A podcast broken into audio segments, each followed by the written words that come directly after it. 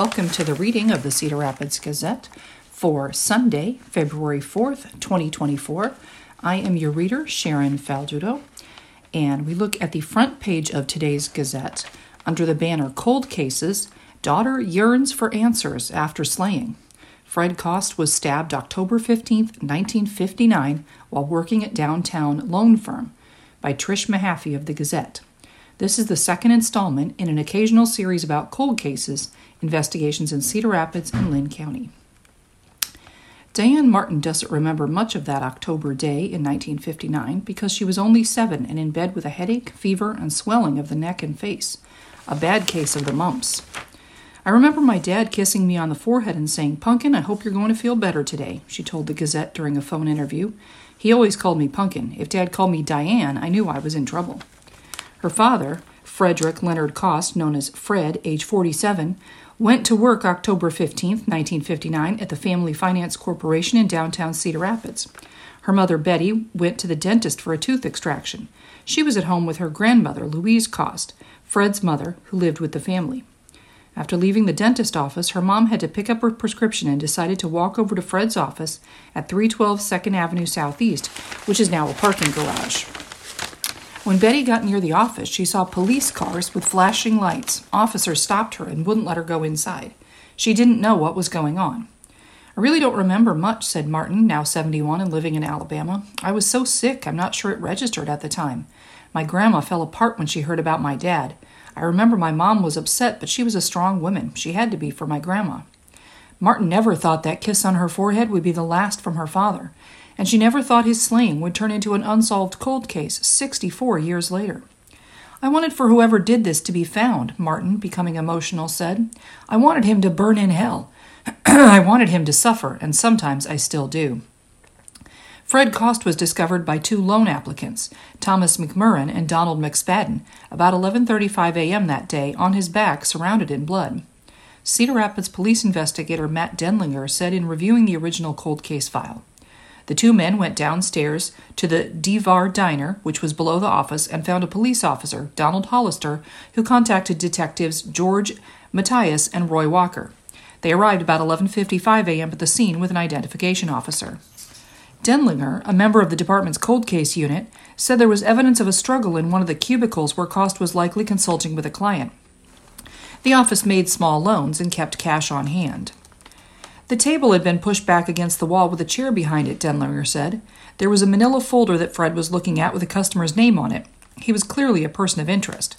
The detective's notes indicated there was probably an argument over an application for a loan that Fred had turned down. Cost was stabbed in the chest six times with a heavy object, Denlinger said. One of those stab wounds punctured his heart, according to the coroner. The detectives also found partial bloody handprints on a drawer behind the counter, and it was determined that $258 was missing from the cash drawer. The person of interest file showed he had taken out a loan for $151.58 on September 25, 1959, and there were what appeared to be blood droplets on the account sheet. Denlinger said he is in awe of how thorough the detectives were and how quickly they collected evidence and created a victimology, a deep background report on cost. When investigating a case, Denlinger said detectives want to look at the victim's background to see if the crime happened because of circumstances surrounding the victim. But there was nothing in Cost's life or background that would lead detectives to an obvious killer. Cost grew up in Little Falls, New Jersey, and served in the U.S. Army from 1943 to 1946, which included World War II. Before serving, he sold Pontiac cars for a short time, then worked for National Life Insurance, and then for a loan company in Atlanta, according to the case file. No problems in the military, no disgruntled ex girlfriends, investigators determine. He started working for the Family Finance Corporation in 1949, then was called back to the military, this time for a stint in the U.S. Air Force in 1950. He then returned to Family Finance in Charlotte, North Carolina as a manager. Cost had been robbed in the past, Denlinger noted. When he transferred to Baltimore, Maryland, a man in 1953 robbed that office at gunpoint. The suspect was captured within minutes and identified by Cost. He was sentenced to 20 years in prison. Cost was transferred to manage the Cedar Rapids office in 1958 and had been here only about 14 months before the fatal assault, Denlinger said. A former secretary who worked at the office the month before the slaying spoke highly of Cost, but when the killing happened in October, he didn't have a secretary in the office. Cost would occasionally stop by a tavern, usually Sammy's on First Street, for a beer and then go home, Denlinger said. There were no reports that he was a gambler or had any work issues. His wife would stop by the office in the afternoons to help. The two men who found his body, McSpadden and McMurrin, agreed to take a polygraph or lie detector test, which seemed to be a typical police tool back then to rule out suspects, but rarely used today, Denlinger said. McSpadden and McMurray passed and weren't considered suspects. A timeline was quickly established, Denlinger said. At 11:15 a.m., a Mrs. Charles Kinky reported she talked to Cost on the phone, and his body was found at 11:35 a.m., which left about a 20-minute window for the fatal attack. The customer whose file was found on the floor near Cost's body was called by police within an hour of the homicide. He lived in the Cedar Hills neighborhood. The Cedar Hills man, as Denlinger dubs him, denied being at the finance office, but when officers showed up at his house, he admitted to stopping by to inquire about a loan. He said this happened about 11 a.m., and he was told to bring back his wife to co sign for the loan, which the detectives doubted was true. He also denied knowing anything about a homicide there. The detectives couldn't verify his timeline and obtained a search warrant for his home and vehicle. In the house, they found a handkerchief with what appeared to be bloodstains. In the car, a bone handled knife with bloodstains was recovered. T.C. McDermott, the identification officer, flew with the items for testing to the FBI lab outside Washington, D.C. within 24 hours of the homicide. The testing was completed within five hours, which is unheard of today, Denlinger said. It usually takes weeks or months with backlogs at the state crime lab. However, the test showed the blood on the knife wasn't human, it was some sort of rodent. No link was made between the potential suspect and the evidence. The Cedar Hills man took a polygraph, but the results must have been questionable. Denlinger found notes from a follow up discussion with the University of Iowa professor about administering truth serum that had apparently been used by other agencies at one time, but the professor said it was unreliable and it wasn't done. The possible suspect was released due to lack of evidence. Denlinger said there were many notes on canvases downtown and follow up interviews, but no real leads.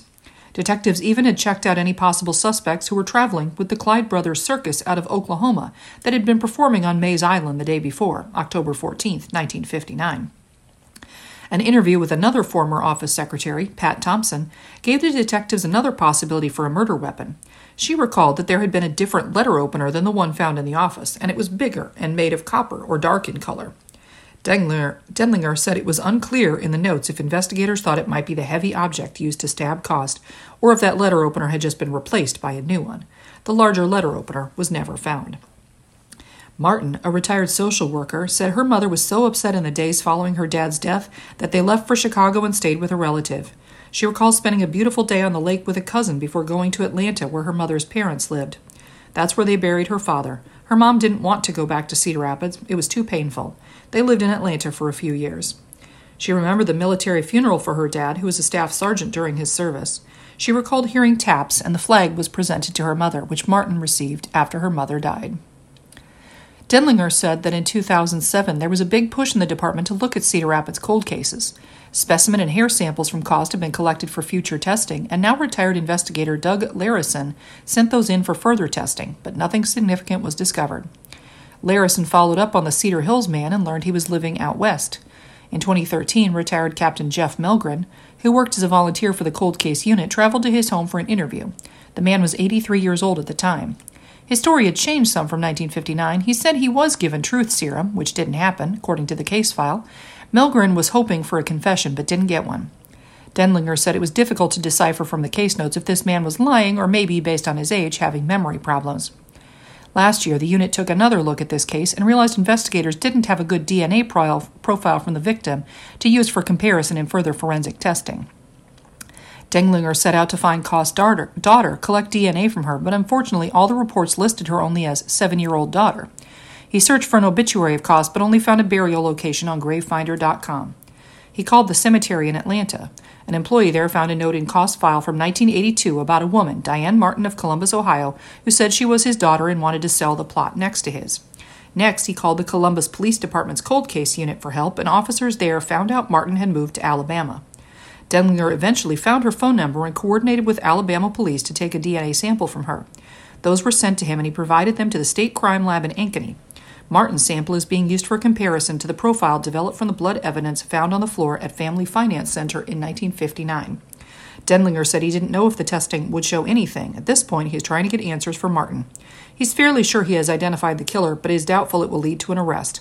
All the officers from the case are dead, and there's no living witnesses to testify at a trial, and the suspect, if still alive, may never confess. This case is much different from an 18 year old Michelle Martinko who was killed in 1979 and went unsolved for 39 years until 2018. Denlinger had DNA evidence of the killer, Jerry Burns, and the witnesses needed for the trial were still alive. Martin said she needs closure in whatever form that happens. If she finds out the killer is dead, it might give her that. I still have hope, Martin said. I hope Matt Denlinger will find something that will blow it wide open. And cities scramble to fill budget gaps, double whammy of low rollback and new tax limits challenge cities by Marissa Payne of the Gazette. The approximately $5,000 a year the city of Swisher devotes to replacing old Christmas decorations is among the expenses axed from the city's upcoming budget. It wasn't the only spending choice Swisher leaders are making, and the city is not alone. Many Iowa cities and counties are struggling to find efficiencies to comply with a state law signed last May intended to give taxpayers some relief from increasing property assessments that are driving their tax bills up. The bill passed in the Iowa legislature with bipartisan support after property assessments, what the property you own is worth, increased by an average of 22% statewide in 2023, dramatically increasing tax bills for some. the law limits the amount the local governments can capture by taxing a growing tax base. While the law was meant to prevent cities and counties from seeing a tax windfall from rising assessments, those with growing populations and new housing and industries are left figuring out how to extend public services to more people without being allowed to fully tap into that same growth. As a double whammy to local governments, the state set pre- residential rollback rate, the percent of your home's value that can be taxed, is the lowest it has been in 45 years. While that's good news for homeowners paying taxes, it's bad news for local governments because now more than half a home's value can't be taxed.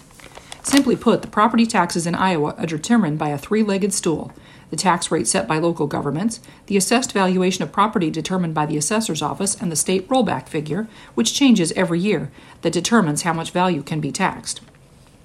Under the new law, cities won't be able to capture significant growth in their property valuation. The law does this by addressing the largest single tax rate that cities set, the one that supports the general fund. If valuation growth meets certain triggers, a city will have to scale back what can be captured by that general fund levy, which will be capped for all cities in fiscal 2029 at $8.10 per $1,000 of taxable value. Turning to the week in Iowa, a recap of news from across the state under the heading In the News, gender identity protections remain. Iowa Republican lawmakers spiked a bill that would have removed gender identity from the state's Civil Rights Act, taking away discrimination protections from transgender people. Republicans on a subcommittee said the bill was dead after it was voted down 3 to 0. Hundreds of demonstrators packed the Iowa Capitol hallway Wednesday, chanting and urging lawmakers to vote against the bill. Transgender Iowans said the bill was insulting and an attack on their rights. Representative Jeff Shipley, a Republican who introduced the bill, said it was intended to clear up what he saw as a poor definition of gender in Iowa code. Income tax cuts, cuts floated. Iowa GOP lawmakers filed legislation this past week that would put Iowa on a path to eliminate the individual income tax over several years. The Tax Policy Committee chairs in both chambers suggested the bill was the beginning and may not be passed this year. Republicans said in the near term they will focus on increasing and speeding up the existing flat tax cut man charged with hate crime for satanic temple vandalism. A former congressional candidate from Mississippi who admitted to destroying a statue as part of a display at the Iowa Capitol by the Satanic Temple of Iowa has been charged with a hate crime. Michael Cassidy, 36, from Lauderdale, Mississippi, faces a third degree mischief charge for destroying the statue, which the group estimated to cost $3,000. Governor's AEA bill falters. A bill proposed by Iowa Governor Kim Reynolds to overhaul the state's area education agencies that provide special education to students across the state hit its first roadblock to becoming law when House Republican lawmakers declined to advance it out of a subcommittee Wednesday. They said they wanted further conversations before taking action. Senate Republicans, meanwhile, moved the bill on to the Education Committee, but they said it will see more changes moving forward. Parents of children with disabilities said during the meetings that they were concerned the proposal would weaken special education opportunities in the state. Reynolds goes to Texas border. Iowa Governor Kim Reynolds is visiting the U.S. border at Eagle Pass, Texas today with Texas Governor Greg Abbott, along with a slew of other GOP governors. The visit comes as Abbott remains in a standoff with President Joe Biden over border and immigration enforcement. Under the heading They Said, we need to just step back and start to ask some of those questions with the overall objective of making sure that we're doing everything we can to get these kids with disabilities the education that they deserve and hopefully see better outcomes. Iowa Governor Kim Reynolds on bill to overhaul area education agencies. And There is no flexibility in this bill. It takes local control away from our schools and our districts 133 times. If you're unhappy with the administrative costs, then deal with the administrative costs. Don't throw the whole baby out with the bathwater. Senator Molly Donahue, Democrat Cedar Rapids, on Reynolds' AEA bill. Under the heading Odds and Ends, Iowa Football reports Iowa football will self report an NCAA violation after a Hawkeye staffer texted former Alabama offensive tackle Kadyn Proctor during the 2023 season. Proctor transferred from Alabama to Iowa this year after Alabama head coach Nick Saban announced his retirement. Gender balanced boards. A bill in the Iowa legislature would remove the requirement that Iowa boards and commissions have an equal number of men and women. Supporters of the bill say the requirement is no longer necessary, while opponents say the bill would take women out of positions of power. Under the heading Water Cooler, Death Penalty. Iowa Republican lawmakers advanced a bill Monday to reinstate the death penalty in Iowa for someone who kills a police officer. The crime would need to meet a number of criteria before a person is eligible to be sentenced to death. And immigration bills. Republican lawmakers are considering bills that would revoke in state tuition from undocumented immigrants and make them ineligible for public assistance. One bill would also introduce the crime of smuggling of persons, making it illegal to transport or harbor undocumented immigrants and conceal them from the police. Turning to the Insight page, Althea Cole writes in her To a Candid World column, Other Side of the AEA Debate. After passionate testimony was given last Wednesday before a subcommittee of the House Education Committee regarding House Study Bill 542, the measure proposed by Governor Kim Reynolds to revamp Iowa's area education agencies, House Education Committee Chair Representative Skyler Wheeler, Republican Hull, quietly announced on his personal Facebook page Thursday morning that the bill would not move forward in the House. So, out of nowhere, the governor's signature proposal is toast, for now at least. Under the governor's revised proposal, Iowa school districts would no longer have been required to partner with AEAs and automatically pass their state and federal special education funding on to them to receive special education services. Certain non special education related products and services would have needed a school district's request in order to be provided by an AEA, and others would have required approval from the State Department of Education, newly tasked with oversight in lieu of AEA governing boards. Faced with a loss of revenue if school districts decide that their dollars are more efficiently spent elsewhere, AEAs push back, joined by scores of Iowa parents and educators who desire to leave the system unchanged. Clearly, their passionate testimony was heard. But like it or not, there is another side to this debate, a comparatively quiet one that knows Iowa needs to improve in our qual- delivery of special education services if we are to no longer lag behind other states. A report commissioned by the state last year and compiled by Guidehouse Inc. says improvements can be achieved in part by restructuring Iowa's AEAs to remove the focus on instructional support and media services and return the focus back to the agency's intended purpose special education services. It isn't necessarily surprising that the annual Iowa statewide assessment of student progress shows that Iowa students with disabilities have a significantly lower proficiency rate compared with the proficiency rate of all students. The numbers themselves, however, are a, hits, are a bit sobering. Out of all Iowa students, 70% were proficient in math in 2023. In English language arts, 72% were proficient. But out of disabled students, only 29% were proficient in math. Only one out of every four Iowa students with disabilities were proficient in language arts.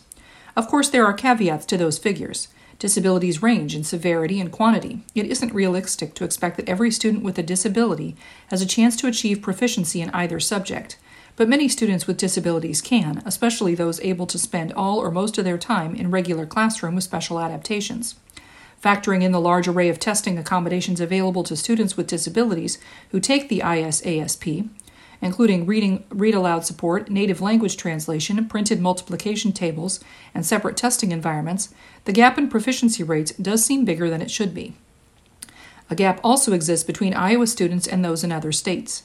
When reviewing scores from the National Assessment of Educational Progress, which also allows for testing accommodations for students with disabilities, the Guidehouse report showed Iowa students with disabilities in 4th and 8th grades have scored below the national average for two decades, over which time both Republicans and Democrats have had full executive and legislative control during different periods.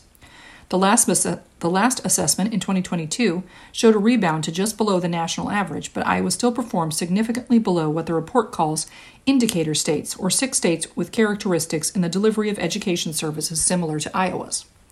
It's not flattering news, and however unpopular the governor's proposed plan was with those who desire to keep the current AEA structure in place, Our current standing in special education is enough to tell us that change is needed.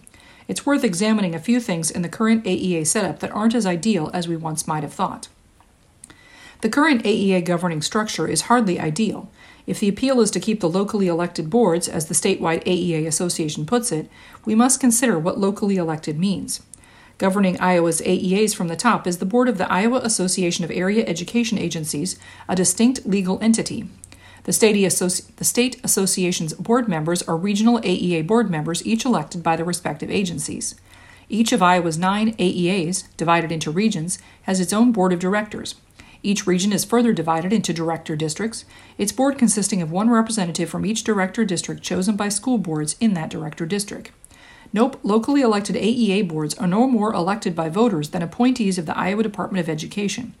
The only say voters actually have in who runs these taxpayer funded institutions with significant decision making authority is in voting for their school boards every two years. The school boards then elect the AEA boards, who then elect from their own membership the statewide governing board. It reminds me of a line from a song a couple of years ago. It's kind of funny how you vote for someone to vote for someone to vote for someone. School boards don't necessarily get equal say in who represents their district on an AEA board either. Like many other political jurisdictions, AEA director districts are divided by population. In rural areas, one director district can include many school districts, while densely populated director districts represent just one school district. In the Heartland AEA region, covering counties including Polk, Dallas, and Story, Director District 3 represents 17 different school districts. Des Moines Public Schools, on the other hand, makes up the entirety of both Director District 7 and 8 and a portion of Director District 6. DMPS gets to choose two of the Heartland AEA's nine board members by itself and weigh in on a third. It's that way all over the state. The Council Bluffs Community School District fills all of Director District 8 and 9 of the Green Hills AEA, plus parts of the Director Districts 5 and 7.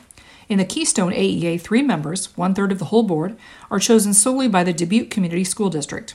Dubuque schools also make up almost 39% of a fourth Keystone AEA director district. With such lopsided representation, it becomes understandable that some school leaders don't feel that the portion of their state and federal funding that they are required to pass on to the AEAs is coming back to them in the form of the services they feel are necessary or appropriate for their districts. They include Superintendent Corey Seymour of the Clear Creek Amana School District, part of the Grant Wood AEA, serving districts including Cedar Rapids, Linn-Mar, and Iowa City. Each district is different, Seymour told legislators at a hearing Wednesday at the state capitol. For that reason, schools should be able to control flow through dollars. Okoboji Community School Superintendent Todd Abrahamson went further, telling legislators, We've already started to look at what we would do with the dollars so we could meet the needs every day in our district because those needs are not being met currently. Worse, perhaps, even some AEA employees are said to be in support of reforming their organizations. Earlier in January, Senator Ken Rozenboom of Oskaloosa, chair of the Senate Education Committee, shared parts of a letter he received in November, along with Reynolds, the Department of Education, and one of Iowa's nine AEAs, presumably the one to which the concerned staff were referring in their letter. Quote, We believe we would be better off consolidating our resources with another AEA, read the excerpt of the letter, from which names and locations were de- redacted. Our special needs population is growing, and our people resources to deliver valuable services to students with special needs are shrinking. Yet our administrative resources continue to grow. Do these comments from district leaders and AEA staff mean concerns from the opposition should have been ignored if Reynolds and legislators were to find a way to push the bill forward? No, they indicate that there are two very different and very real sides to the debate. Changes to Iowa's special education system have been sought for years. Until only days ago, I thought that this was the year some of those changes would be realized. They still could, albeit in a different manner. As my editor says, nothing is ever totally dead until they adjourn for the year. Even if they don't happen this year, our future AEA change is dead forever. Don't count the big Kim energy out. If we've learned one thing from last year's passage of school choice, arguably her biggest policy win ever, it's that Kim Reynolds isn't afraid to abandon a sprint to take up a marathon. And Todd Dorman writes in his 24 hour Dorman column after a brief intermission, Iowa's culture war resumes. Sometimes bad, convoluted, and spiteful legislation does die under the golden dome of wisdom, now redder than ever.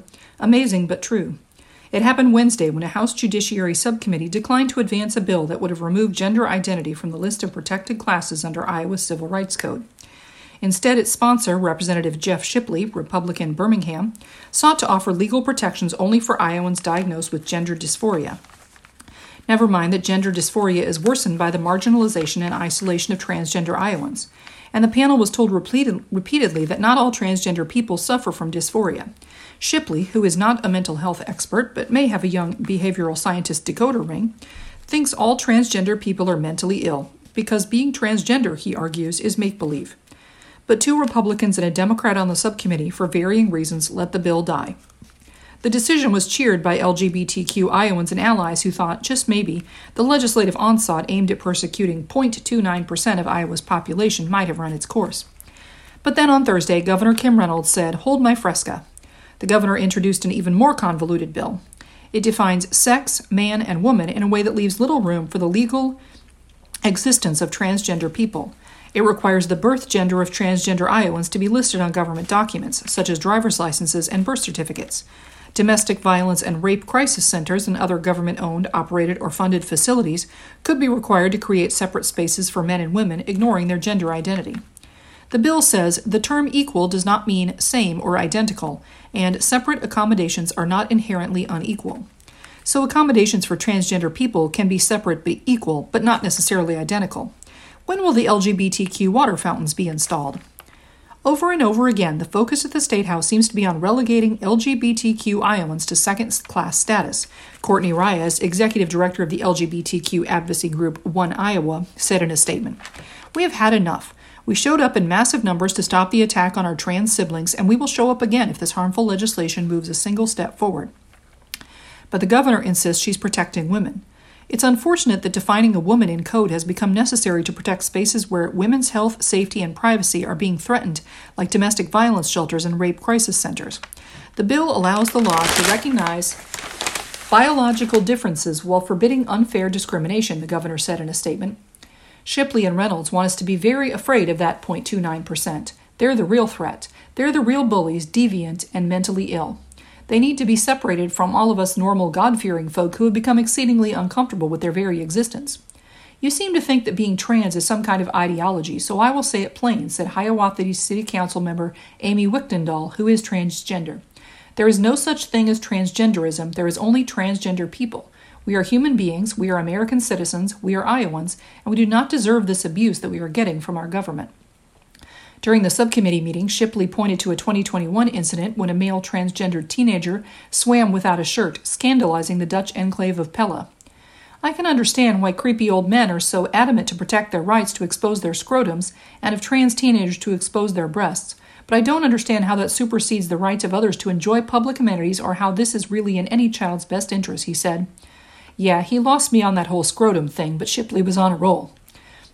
And yet he was seemingly stunned by the reception he received in the hallway outside the meeting room where dozens of LGBTQ Iowans and allies had been monitoring a live stream of the sub- subcommittee deliberations. Bless you, J Dog, some shouted. Okay, they didn't say bless. It was another word, rhymes with truck. Now, I can't condone hurling obscenities in our capital's hallowed halls, but what's worse is obscene legislation that will harm Iowans, stoke hatred, and turn the state into a discriminator- discriminatory pariah. Elliot Sutton, a 17 year old non binary student at Ankeny High School, told the subcommittee this sort of terrifying legislation will drive young people out of Iowa. It's just not a very safe place for me to live in a lot of ways, they said. I mean, they want to hold a session to discuss whether I should have rights. All this pain is being inflicted to sustain a grift. Religious conservatives once tried to make it illegal for same sex couples to adopt kids. Then they went to war against same sex marriages. The issue filled their coffers, raised their visibility, and charged up their political clout. But then the Iowa Supreme Court and the U.S. Supreme Court made marriage equality the law of the land. When your movement is fueled by fear, you must find an enemy. Now it's transgender Iowans. Gender identity has been protected in Iowa since 2007, but suddenly this tiny group of Iowans is an ex- existential threat to Western civilization. Demonizing and dehumanizing the other is a proven vote getter. When this hate festival has run its course, who will be next? I'm sure they'll think of something. So we dodged being the first state in U.S. history to remove civil rights protections from a protected class, but now we may become the new separate but equal state. Remember Iowa's proud tradition of being ahead of the curve on civil rights? Now we're careening past the curve and into the abyss. Amazing, but true. Turning to the community letters and the editorial cartoon today, editorial cartoon from Clay Bennett, a syndicated cartoonist distributed by Counterpoint Media. It's a parody of the old lawn darts game. Fun for the whole family, it says, as children are throwing lawn darts with a warning may cause serious or fatal injury. Keep out of reach of children. We see the lawn darts landing, and they have the logos on them of social media platforms such as Facebook and TikTok. First letter is from Larry Stone of Elkader. Will legislators ever require stream buffers? Why isn't it a no brainer? Why plant crops where they'll regularly get flooded out? Why farm where you risk dropping your $500,000 combine over a creek bank during harvest? And how easy it could be to improve Iowa's deteriorating water if all farmers would leave a vegetated buffer along the creek bank to slow the erosion of topsoil and reduce the runoff of farm chemicals. Many farmers already do that, but the Iowa legislature has a chance to mandate the conservation practice. Kudos to Democratic Representatives Beth Wessel Kroeschell, Ross Wilburn, Eleanor Levin, and Sharon Sue Steckman for sponsoring HF 2029, which would require a permanent vegetated buffer strip at least 30 feet wide in stream corridors. In the 60 plus years I've canoed and fished Iowa streams, I've witnessed the increasing pollution of the water and the loss of uncountable tons of our precious soil resources. Will this ever change while I'm still able to pick up a paddle or a fishing rod? Larry Stone of Elkader. Next, Ann Salomon of Cedar Rapids writes GOP culture wars whittle away at rights. The Republican led Iowa legislature has begun and is teeming with culture war proposals that would restrict local government, remove civil rights from select groups, introduce biased education in public schools, impose a narrow definition of patriotism, and rein in all sorts of government agencies to state, re governor, authority. These are just a few examples of partisan efforts to reshape Iowa into the perfect, politically correct, God fearing, and conservative family value state that is envisioned by an extremist minority, a minority that campaigned on freedom but didn't mention that meant freedom for only a select few. You can argue that the voters chose these legislators and they are doing the will of the people. Vague promises and campaigns produce votes. We've seen that once elected, majority party legislators meet behind closed doors to discuss and decide issues, then emerge to vote their predetermined decision. There is no need to listen to the opposing party or constituents' personal stories that conflict with the image or agenda held by the directorate. Most Iowans don't pay close attention to what goes on in the legislature, thinking that what happens there doesn't affect them up front. Then one day a right or privilege you took for granted is threatened or taken away. That's the way it is with uh, autocracy.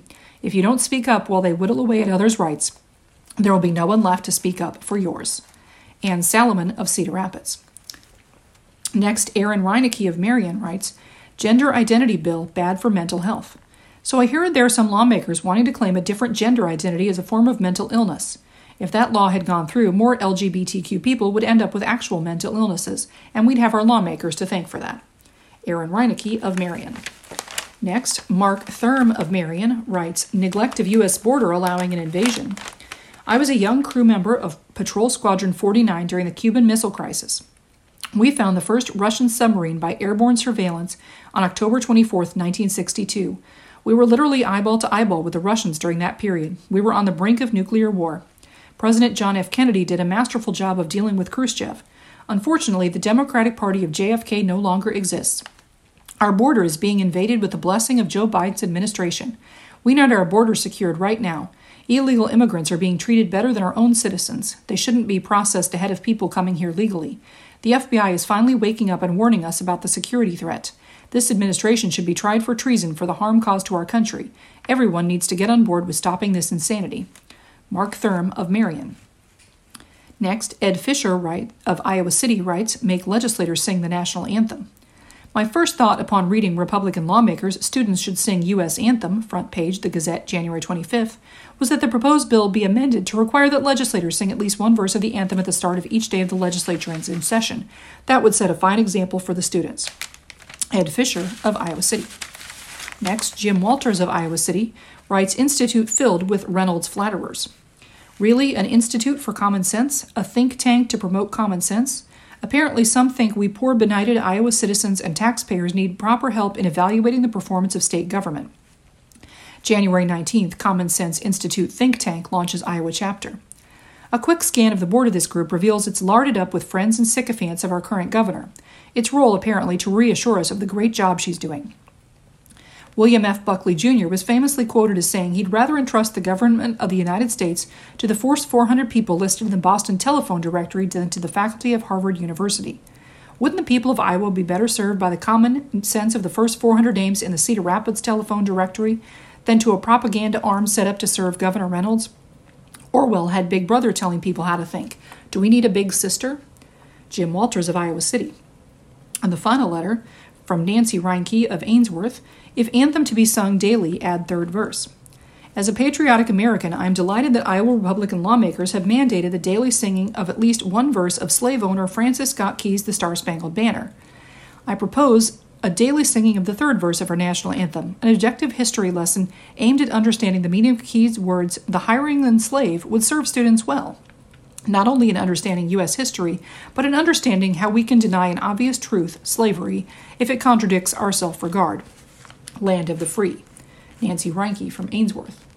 And some quotes of the week. First, Hawkeye Caitlin Clark reflecting on moving into second place on the all time NCAA women's basketball scoring list, while also becoming the Big Ten's all time top scorer. Caitlin says, I think the coolest thing is the names I get to be around. Those are the people that I grew up watching, especially Kelsey Plum, Brittney Griner, Kelsey Mitchell. Those are really great players that are still playing our game at the highest level. Next, Brad Buck, superintendent in the Waukee Community School District and former Iowa Department of Education director, speaking against legislation that would drastically change the funding and structure of Iowa area education agencies. Buck says, There's no way this math works like it's being described. I'm just telling you that. It's far more likely that larger districts will come out in better shape, and this bill will impact smaller and especially rural districts. Next, Hiawatha City Council member Amy Wichtendahl, opposing a bill that would remove gender identity as a protected class under the Iowa Civil Rights Code. Councilmember Wichtendahl says there is no such thing as transgenderism, there is only transgender people. We're human beings, we are American citizens, we are Iowans, and we do not deserve this abuse that we are getting from our government. And former Brandon Mayor Ron Byer discussing Iowa's biggest frying pan on display in town. Mayor Byer, Boyer says, As far as I know, it's the second largest frying pan in the United States. You are listening to the reading of the Cedar Rapids Gazette for Sunday, February 4th, 2024, on the Iowa Radio Reading Information Service. I am your reader, Sharon Faldudo, and we turned to today's obituaries. Gary Nathaniel Haster of Cedar Rapids on December 2nd, Gary Nathaniel Haster reached his lifelong goal. He entered into heaven and met his Lord and Savior, Jesus Christ, and his younger brother, Johnny. Visitation will be from 9 to 11 a.m. Saturday, April 27th, at Brosh Chapel in the Ava Center in Cedar Rapids, 2121 Bowling Street Southwest. A celebration of life service will begin at 11 a.m. Saturday with military honors to follow. Gary served in the United States Navy on the USS Buchanan, a guided missile destroyer, from 1960 to 1964. He returned to Collins Radio and eventually started his career at Job Service of Iowa. Helping people was Gary's calling. He was not a missionary in a foreign country, but he was willing to help anyone, anytime, anywhere, physically and spiritually. At Job Service, he was a veterans representative, working mostly with Vietnam era veterans like himself. He would find them jobs first, then would help with whatever needs they had. It was not unusual that he'd be stopped in the middle of a store or parking lot by former clients who wanted to say hello and thank him. Gary was also an entrepreneur. He had several multi level businesses, and his photography business led him to set up a dark room in every house we lived in. He was never without his camera or his Bible. Dwight David Bacon, age 69, of Decorah, passed away January 25th at his home, surrounded by his family. Throughout the years, Dwight worked in farm supply management at Postville Farmers Co op and Walk On Feed Ranch for 40 plus years, and Malcolm Enterprises as a sanitation engineer in Decorah. He was a member of St. Paul Lutheran Church in Postville, the AMVETS in Monona, and the American Legion in Postville. A visitation will be held from 3 to 7 p.m. Friday, February 16th at St. Paul Lutheran Church Fellowship Hall in Postville. There will also be a 1-hour visitation before services at the church on Saturday. Funeral service will be 10:30 a.m. Saturday, February 17th at St. Paul Lutheran Church in Postville with Reverend Lynn Knoll as officiant. Interment will be held at a later date in the Postville Cemetery. Marjorie Ann Petrelska, born Marjorie Ann Rink, 92 years old, passed away peacefully on January 29th in her home on the Hill. A lover of music, Marge began playing violin during her high school years at Mount Mercy Academy and continued playing with the University of Iowa Symphony. Committed to volunteerism, Marge could always be called upon to bake and help serve funeral luncheons at All Saints Catholic Church, was an active member and secretary of ZCBJ Lodge 262, and for years a Bluebird and Campfire Girl leader. A lifelong learner, Marge was active in Questers, a national organization of those interested in antiques and collectibles. A devoted pharmacist, she maintained her pharmacy license well into her 80s and donated her professional skills, becoming involved for years with the Community Health Free Clinic to provide pharmaceuticals and advice to those in need. A visitation will be held from 4 to 7 p.m. Tuesday, February 6th at Papich Cuba Funeral Home East, 1228 2nd Street Southeast, Cedar Rapids, and after 9 a.m. on Wednesday, February 7th at All Saints Catholic Church with a funeral mass at 10 a.m. Burial will be at St. John's Cemetery following the Mass. Joanne Ruth Hollett of Anamosa, in remembrance of Joanne Ruth, January 8, 1936 to January 13, 2024. Joanne, 88 of Anamosa, passed away peacefully at the Anamosa Care Center with her loving sons by her side. She attained her nursing degree from Allen Hospital Nursing School in 1958 and became a certified registered nurse. Joanne began her nursing career in the emergency room at the University of Iowa Hospital. She worked 18 years in the emergency room, then worked in a minor surgery outpatient clinic where she assisted doctors and was also in charge of maintaining four surgical rooms. She was a nurse for 42 years. After retiring in 1995, Joanne had logged more hours than any nurse in the history of the University of Iowa Hospital. A celebration of life services will be held at 11 a.m. Saturday, April 13th at St. Paul Lutheran Church in Anamosa. Reverend Rodney Bloom will officiate. Burial, taking place on a later date, will be in Riverside Cemetery. Joanne's family will greet friends from 9:30 a.m. to the time of service at the church. They also invite you to share fellowship and lunch with them following the service in the church hall. Warren Edward Bardwell Jr., known as Bill, USAF retired, 87 of Cedar Rapids, passed away at the University of Iowa Hospitals and Clinics on January 12th. A memorial service will be held February 10th at 11 a.m. at the Cedar Memorial Chapel of Memories. Burial with military honors will take place at Arlington National Cemetery at a later date. Bill enlisted in the U.S. Air Force on July 5, 1955. He served 14 years in an enlisted capacity, working primarily as an airborne electronic technician with the United States Air Force Security Service. While deployed to Da Nang AFB, Vietnam, he flew 104 combat missions over North Vietnam. Upon retirement from the Air Force, Bill joined the GPS program at Rockwell International as a logistics program manager. Bill retired from Rockwell in 1994.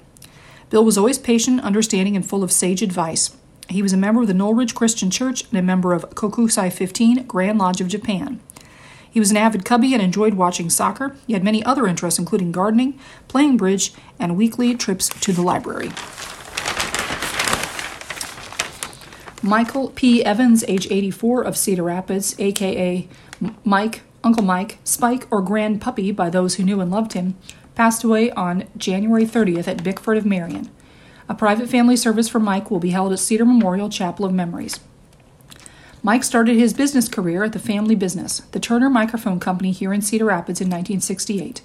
Mark, Mike would later go on to help found other family businesses, Hardy Gardens and Triple ES Limited, and would work in bank market consulting and concluded his career as a senior regional manager for ISI of Fond du Lac, Wisconsin, a firm that specializes in the design of McDonald's franchises throughout the Midwest. Many of Mike's unique designs won awards, awards for his franchisee customers and deep appreciation from the McDonald's Corporation. Mike was also known as Chainsaw Mike for his love of cutting down large trees around his property as well as for friends. He could drop a tree wherever and whenever a friend called, which amazed and scared those involved. Mike also loved pyrotechnics, was a licensed pyro, and scared the heck out of many neighbors and friends with his displays on the 4th of July, at Thanksgiving, and Christmas, or whenever the spirit moved him. Craig Thomas Wright, age 72 of Lakewood, Colorado, passed away peacefully on January 20th, surrounded by his daughters. He served as a member of the St. Luke's Hospital cardiac surgical team until his retirement. Craig will be remembered for his playful nature, love of his daughters, pride in his work, and complete adoration of his grandchildren. There will be a private service at a later date. And Doris Batcher, age 89 of Lisbon, passed away January 30th at the Oldorf Hospice House in Hiawatha. Memorial service and visitation are pending. Doris enjoyed sewing, playing the piano, reading, camping, baking, watching Lawrence Welk, traveling to national parks with her husband Bill, hosting family dinners, helping Bill with home improvements, and spending time with grandchildren. She volunteered for Cub Scouts, Campfire, a teacher's assistant, as a Sunday school teacher for her church, United Methodist Church of Mount Vernon. Turning to the sports page in boys wrestling, Alburnett powers into duels final, ends drought. By KJ Pilcher of the Gazette in Coralville. Alburnett coach Clayton Rush knew exactly how long it had been since the boys' wrestling program competed for a state duels title. Eight years, Rush said, not that I'm counting. He certainly emitted a vibe that it's been way too long for his liking. The good thing is the drought ended. Top ranked Alburnett won 10 matches, including 8 in a row, and thumped number 5 Nashua Plainfield 47 21 in the Class 1A semifinals of the state duels tournament Saturday at Xtream Arena. The Pirates wrestled for a championship for the first time since 2016 late last night. Putting Al back on the map, Al 120 pounder Rowdy Neighbor said, Being the top dog is where we want to be. I think we're going in the right direction. This is a movement that started when the current wrestlers were in elementary and middle school. Coincidentally, that was close to the time the Pirates won their last duels title. It's one of the coolest things, Al 150 pounder Reese Klosterman said. We all grew up wrestling together. It's what we dreamed of as a kid. The victory over the Huskies soothed the sting of last year's semifinal loss to Wilton. Klosterman said Rush never mentioned that, but at least one wrestler held on to that memory. I definitely had in the back of my mind. Klosterman said, I knew we had to get it back. The program has been propelled by a strong junior class. They have been at the heart of the resurgence as a 1A contender. They demonstrated their grit and coachable attitude in the semifinals. They put a lot of extra time into me, Rush said. I think it's because I put a lot of extra time into them on and off the mat. They're an ornery group, and it started in eighth grade. I tried to hone them in and help direct it along the way. They know I'm invested in them, and they give it right back. Alburnett opened with a 56 18 win over number 8 Wapsie Valley, but found itself in an early 10 0 hole after two matches with Nashua Plainfield. Emmett Fleischman, 285, and 106 poundy Atlee DeWitt posted back to back pins to put the Pirates up by two. The Huskies received a technical fall from Nick Braze at 113, giving them a 15 12 lead. It was the last time the Pirates trailed. Neighbor, a returning state finalist and ranked second, took the mat against returning state champion and top ranked Jaden Rinkin at 120 pounds. Neighbor edged Rinkin for a two and one decision. It was a big confidence booster, Neighbor said. Keep building momentum with my team. Rush said it was a marquee match. It also ended up being a fulcrum the result teetered on, sparking the rest of the Pirates. That's a high level match, Rush said. Anytime you win matches like that, it's a confidence and energy booster. Tate and Kofal followed with a major at 126, Cooper Klosterman 132, and Preston Klosterman 138 added pins. Reese Klosterman won by major, and Hunter Sowers' pin ended the hot streak.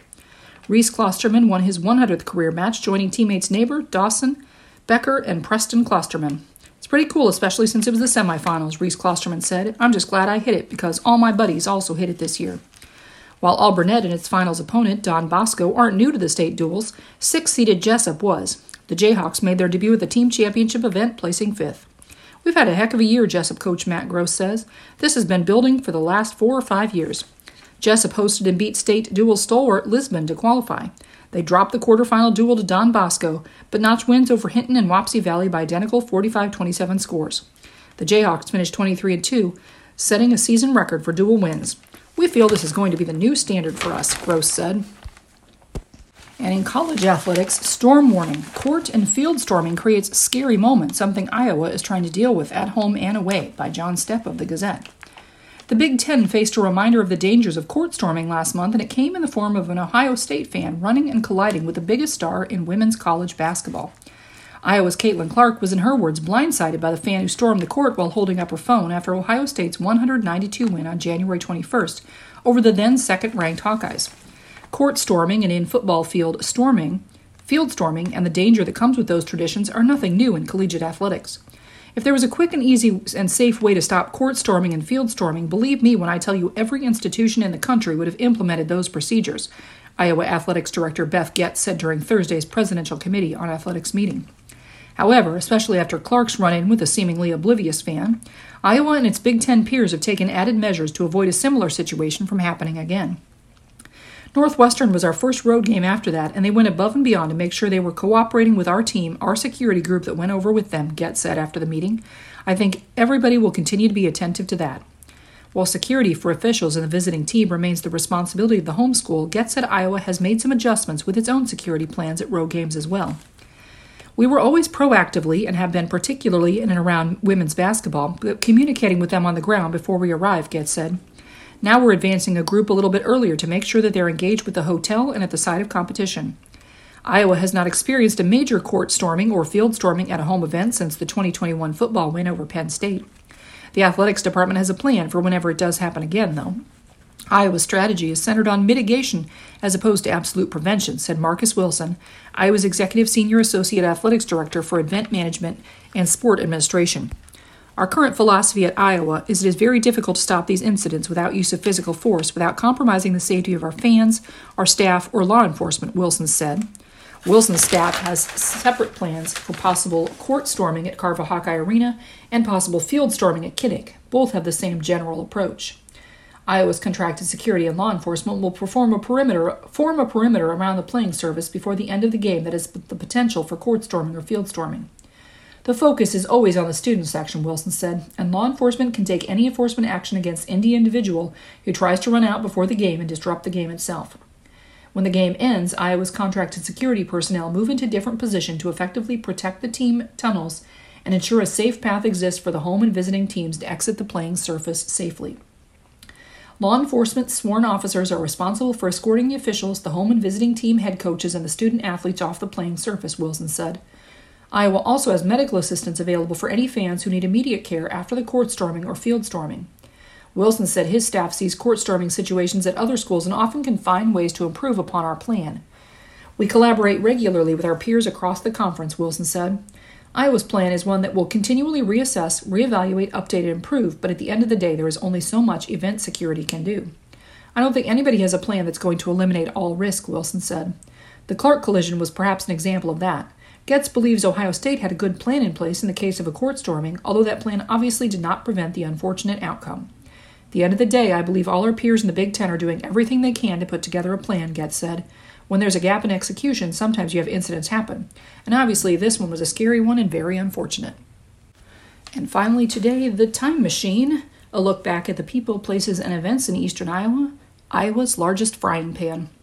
Brandon's Giant Skillet dates to 2004, but town's history goes way back. By Diane Fannon Langton, correspondent. What if you needed a frying pan that could handle a really big breakfast? There's one in Brandon that can hold 88 times as much as a 10 inch frying pan. That's 44 dozen eggs, 176 pounds of a half pound pork chops, or 88 pounds of bacon, or 220 pounds of 8 ounce hamburgers. The 1,020 pound iron skillet has never cooked any of that, though. Instead, it stands near the Brandon Community Center that the Buchanan County City's once semi annual and now annual Cowboy Breakfast helped to build. The breakfast inspired construction of the skillet. When the pan was completed and put in place in May 2004, near the future site of the community center, it was thought to be the biggest frying pan in the world. But after doing some research, then Mayor Ron Boyer said he found one in Washington state that was larger. As far as I know, it's the second largest frying pan in the United States, he said. It is for sure the largest frying pan in Iowa. The huge skillet is a testament to the small town ingenuity and fortitude that has been part of Brandon since it was platted in 1854 and incorporated as a town in 1906. Even though the small town had only about 300 people in the early 1900s, it was still able to attract an interurban rail line. The arrival of the Cedar Valley Line in 1913 was a big deal. After all, town promoters had tried five times, starting with an effort to lure the Burlington, Cedar Rapids, and Northern Railway, later the Rock Island. That line was rerouted south of the Cedar River. A brief effort to bring in a narrow gauge fizzled. It was followed by an 1885 effort to bring a Northwestern Railroad through town. Jefferson Township voters said no. A 1907 plan for an interurban from Cedar Rapids through Urbana, Brandon, Shady Grove, and Jubilee to Waterloo raised hopes again, only to have the plan abandoned. But shortly after that, there was hope for a line from Canada through the Mississippi Valley all the way to Galveston, Texas. That one included Brandon in its stops across the state. It was revealed as a hoax. When promoter L.S. Cass, who had completed an interurban railroad from Waterloo to LaPorte City, offered to build an electric railroad through Urbana and Brandon if citizens of the two towns could raise a total of $150,000, they did so in a record breaking three weeks. Cass promised to build their electric railway within a year.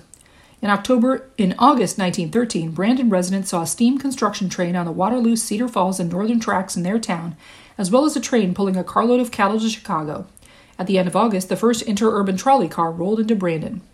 When Brandon approached its centennial in 1954, Main Street was resurfaced and new curbs and gutters were installed in time for the town's two day celebration, July 9th and 10th. The next year, the WCF and N interurban railroads began to disappear. With the loss of its school in the 1960s, Brandon looked for another claim to fame.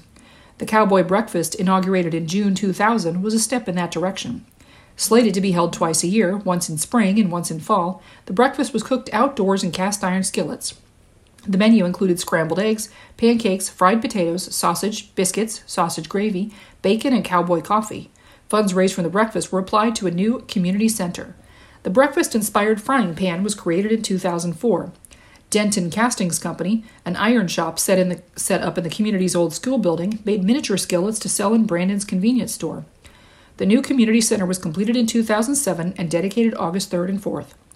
After that September's Cowboy Breakfast, the event switched to an annual event that continues to this day. This year's event is scheduled for September 15th. And that brings me to the end of reading the Cedar Rapids Gazette for Sunday, February 4th, 2024. I have been your reader, Sharon Faldudo, reading to you from my kitchen table in Coralville. Might go crazy today and defrost my deep freeze. Remember that you can access a recording of this or any other IRIS recording at any time on our website, iowaradioreading.org. We do welcome your comments. Thank you for listening.